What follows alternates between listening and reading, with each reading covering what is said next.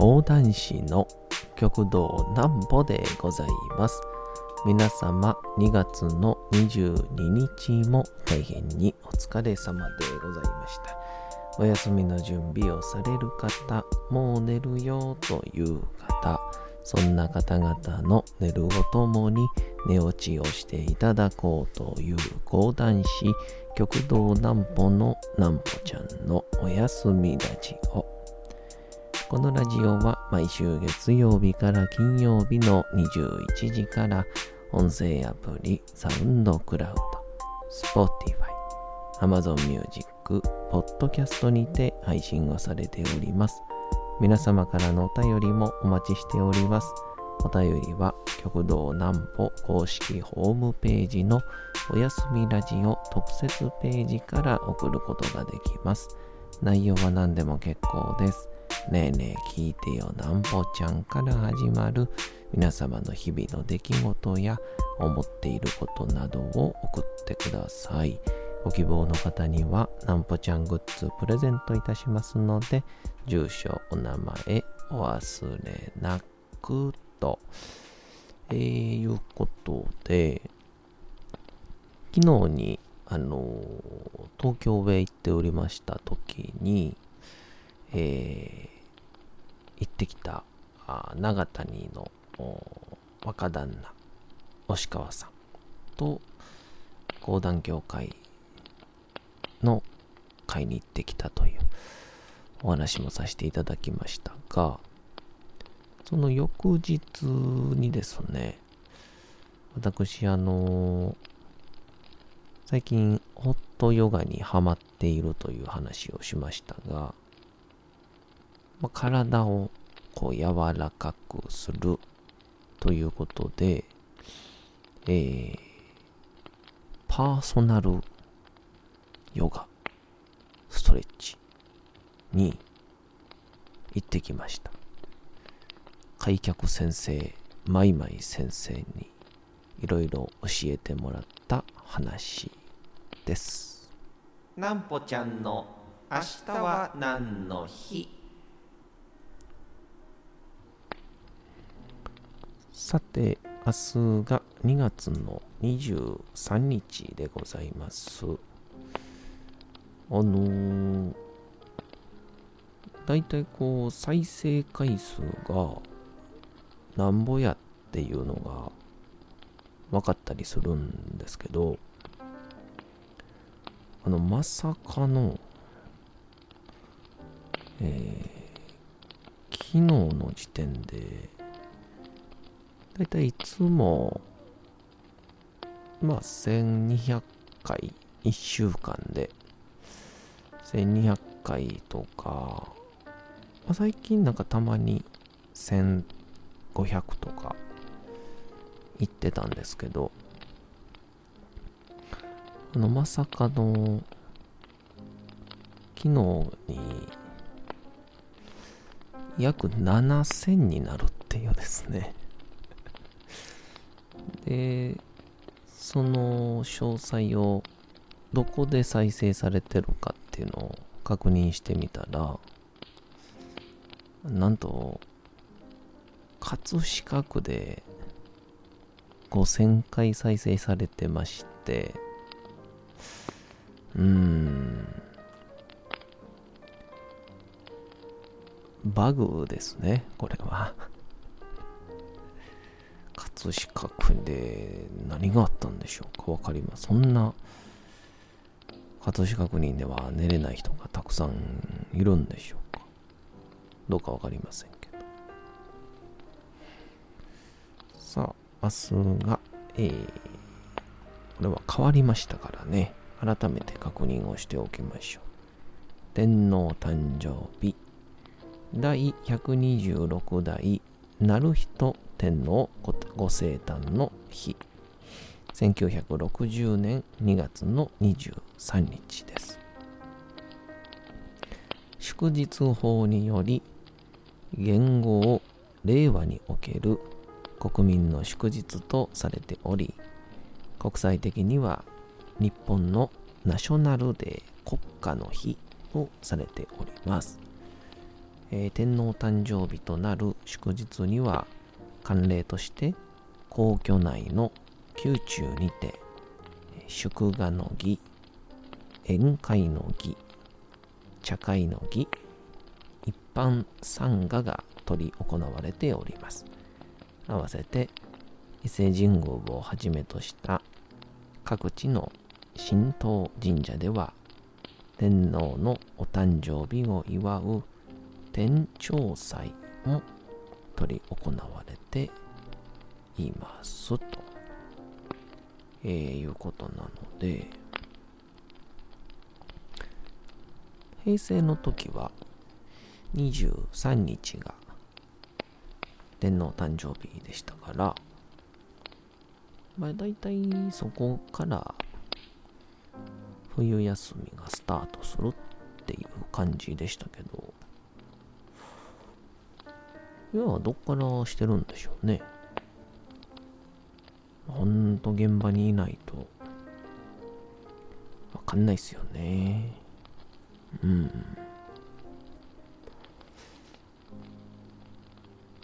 まあ、ということで、東京に18日は、先ほど言いましたように、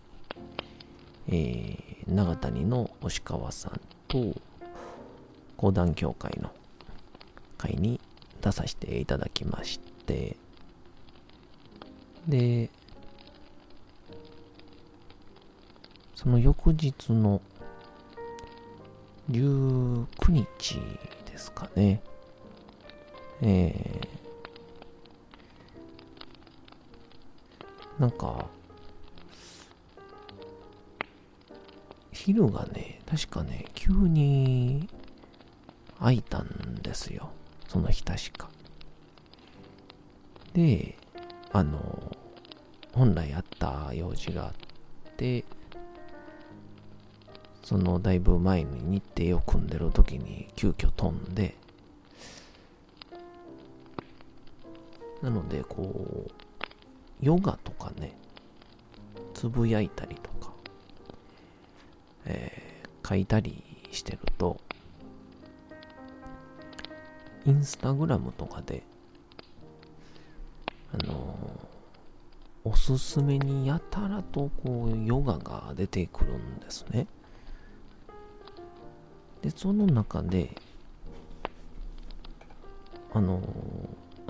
ひときわですね、あの、体の柔らかさが、まあ、非常に言葉難しいんですけど、蒸気を逸してる 人がいたんですよ。で、まあそれが、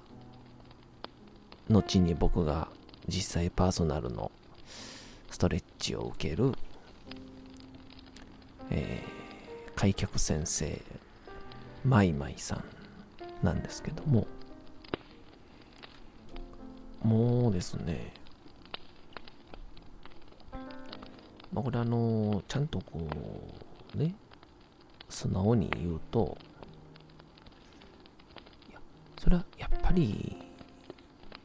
ヨガの先生って、やっぱすごい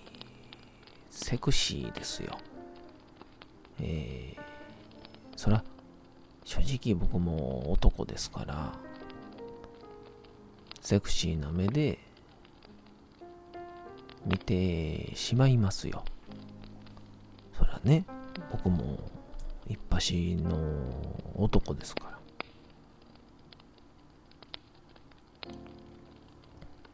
ら。で、あのー、でも、開脚先生のこう、インスタを見てると、もう、柔らかさが、度を越しすぎてて、あんまりそんな気持ち湧かないんですよね。うん。んで、まあ、日頃見ていると、こう、関東圏とかでこう、パーソナルをやられているということなので、まあ、なかなかタイミングも合わないなというか、まあ、場所自体も僕は大阪ですから。って思っていった流れで僕はホットヨガに通うようになって、で、先ほど申しましたように、急遽予定が空いたので、もしかしたらなぁと思って、こう、日程というか、パーソナルのスケジュールが、こう、と、LINE、公式 LINE に届くんですよ。んで、それに、スケジュールが届いたので見たら、見事にピタッと、時間が入りまして、一応予約を入れて行ってきたわけなんですよ。で、まあ実際に行ってみてですね、まああのー、開脚先生マイマイさんこれね、めちゃくちゃ綺麗な人なんですよ。で、あのー、私はあのー、あまり初対面の女性とはうまく喋れないもんですからあのちょっとドギマギしながらももう先生がしっかりとこうトークもほぐしてくださいまして。またトークもねうまいんですよこれが。で、えー、いざやりますよってなったら、こう、いくつかの質問とか、えー、経験値とか、いろいろ聞いてくださって、まあ、最後どうしたいですかっていうところで、あの、僕は非常に、えー、体が硬いので、あのよくテレビで見る。開脚してから前にベターっていうのになってみたいですってのを言ったら僕のうん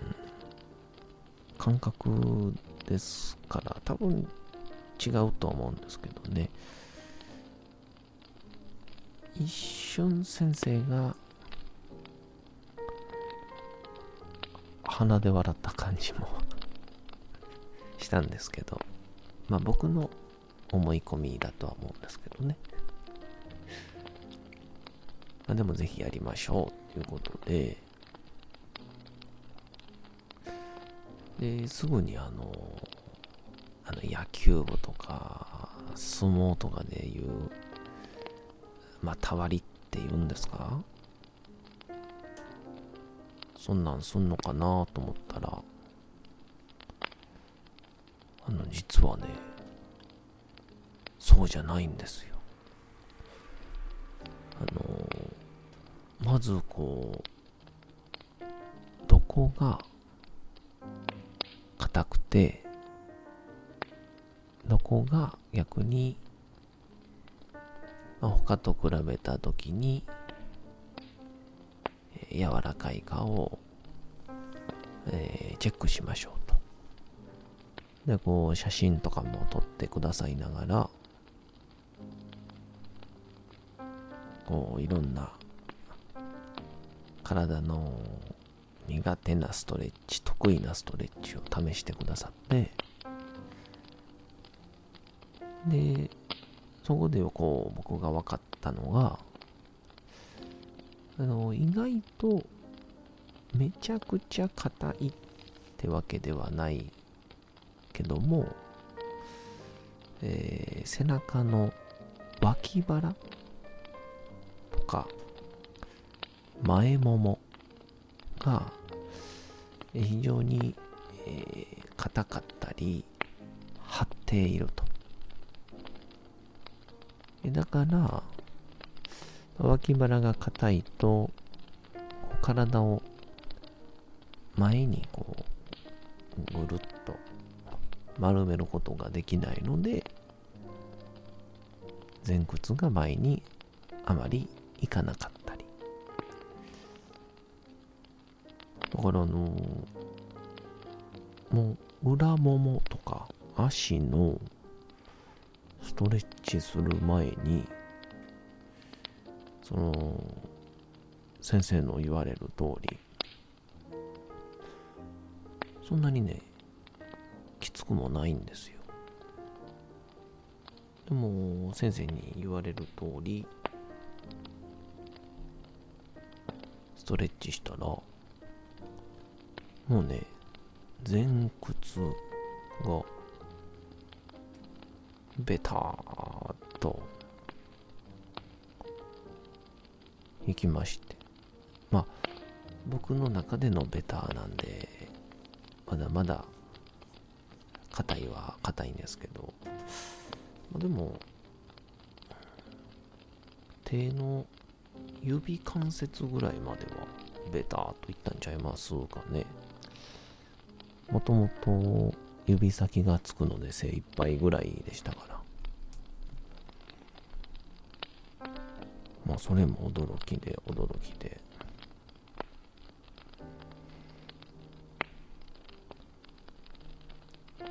うん。そんな流れで。最終的に体をベターっとしたらビフォーアフターで僕ツイッターのしてるんですけど結構ね柔らかくなったんですよ。でそれに加えてえー、家でできるフォームストレッチ内容も細かく教えてくれるっていう。まあでも何はともあれですね。のところどころでこう先生が代わりにこうやってやりますよって言ってストレッチを見してくれるんですけどもうねあのちょっと序盤でも言いましたけど、そりゃセクシーな格好もしてますし、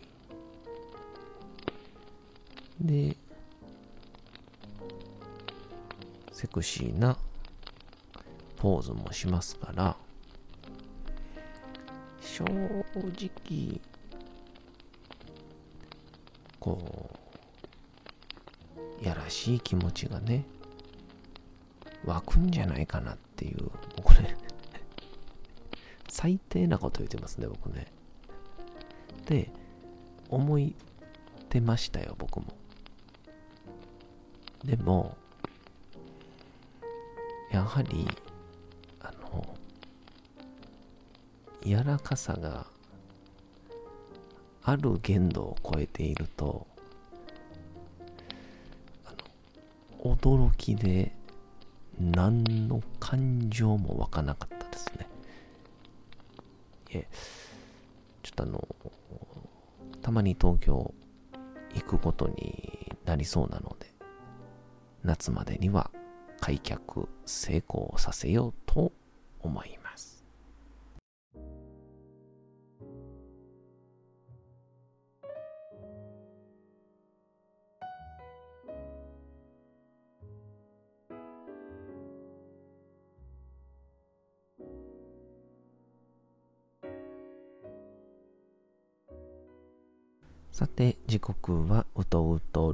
読会の時間となりました。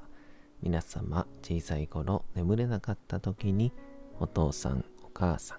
おじいちゃん、おばあちゃん、お世話になっている方に本を読んでもらった思いではないでしょうか。なかなか眠れないという方のお力に寝落ちをしていただければと、毎日様々な物語、小説をお届けしております。さて、本日もお読みしますのは、小説吉田松陰でございます。この江戸時代とかでも、もともと柔らかいみたいな人っていたんですかね。まあ、今でももともと柔らかい子っていますもんね。どうぞ。本日もお楽しみください。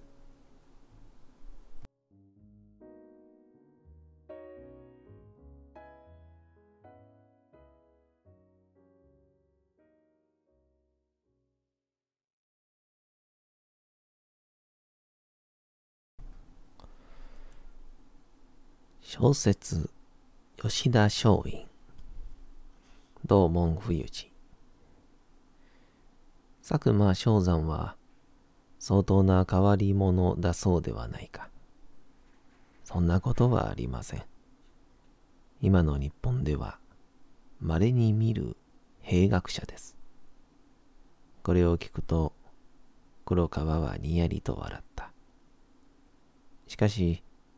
佐久間は自分のことを俺は日本のナポレオンだと言っているそうではないか。そうですか。知りません。松陰はとぼけた。佐久間昌山がいつも、俺は日本のナポレオンだと言っていることは、松陰もよく承知をしている。実際に聞きもしている。それだけではない。正山は小さい時から自分は日本の明星だと言ったことも聞いている。そのために正山は日本は馬鹿が多い。俺の種を日本中にばらまけば日本人の人種改良ができる。そんなことまで言っていた。そして本気で知り合いに次々と腰の丈夫な女性を世話してほしいと頼み回っていた。腰な丈夫な女性をどうするのだ？頼まれた友人がそう聞くと、俺の子を産んでもらうのだ。さぞかし優秀な子が生まれるであろう。東照山は真顔で答えた。彼は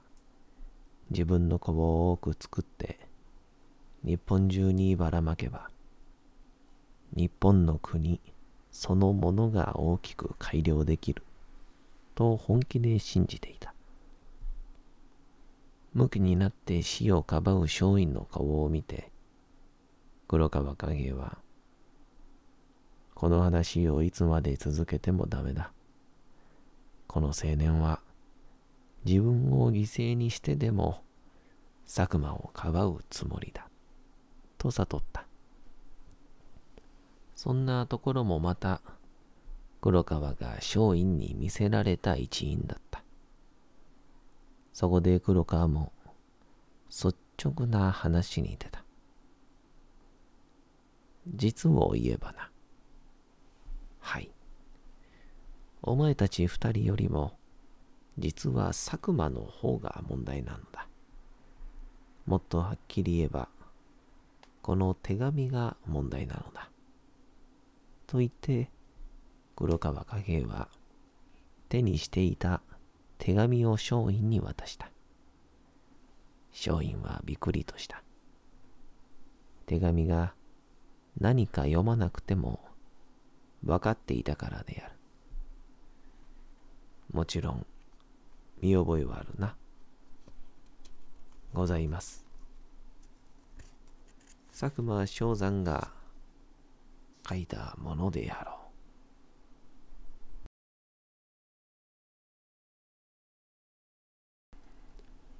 さて本日もお送りしてきましたなんぽちゃんのおやすみラジオというわけでございまして2月の22日も大変にお疲れ様でございました明日も皆さん街のどこかでともどもに頑張って夜にまたお会いをいたしましょうなんぽちゃんのおやすみラジオでございましたそれでは皆さんおやすみなさい。すやすやすやーん。